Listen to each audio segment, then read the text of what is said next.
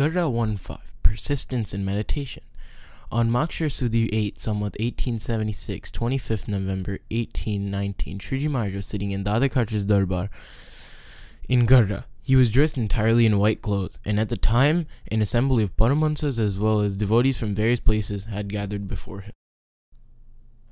Thereupon, Shriji Maharaj said, One should meditate on Sri Krishna Bhagavan together with Radhika.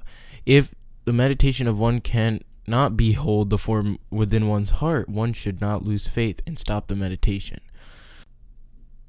Those who persist in this way will earn the immense grace of God. Moreover, God will be bound by their bhakti. Vachnamrut Gadhada 1 5.